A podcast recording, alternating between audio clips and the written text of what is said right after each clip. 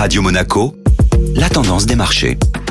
Radio Monaco, la tendance des marchés avec Société Générale Private Banking. Bonjour Delphine Michalet. Bonjour Benjamin. Le grand rendez-vous cette semaine était sans aucun doute la publication des chiffres de l'inflation aux États-Unis hier. Les prix à la consommation aux États-Unis ont accéléré en janvier, mais l'augmentation annuelle a été la plus faible depuis la fin de 2021. Ces données sur l'inflation étaient fortement attendues par les investisseurs pour estimer notamment la direction de la politique monétaire américaine. D'autant plus que les publications économiques et d'entreprises sont plutôt mitigées ces dernières semaines et ont semé le doute sur les marchés financiers. Finalement, le ralentissement continu de l'inflation plaide pour que la Banque centrale américaine reste sur une trajectoire de hausse modérée de ses taux d'intérêt et rassure les opérateurs de marché. Les marchés obligataires se sont en revanche nettement dégradés hier après-midi avec l'obligation souveraine américaine qui est repassée au-dessus de 3,78% à la clôture des marchés européens. Même constat en Europe avec l'obligation 10 ans française en hausse de près de 5 points à 2,88%. De leur côté, les cambistes ne savent pas trop comment réagir aux chiffres de l'inflation. L'euro est monté à 1,0803 dollars après les données de l'inflation pour ensuite retomber à 1,0716 à la fermeture des bourses européennes.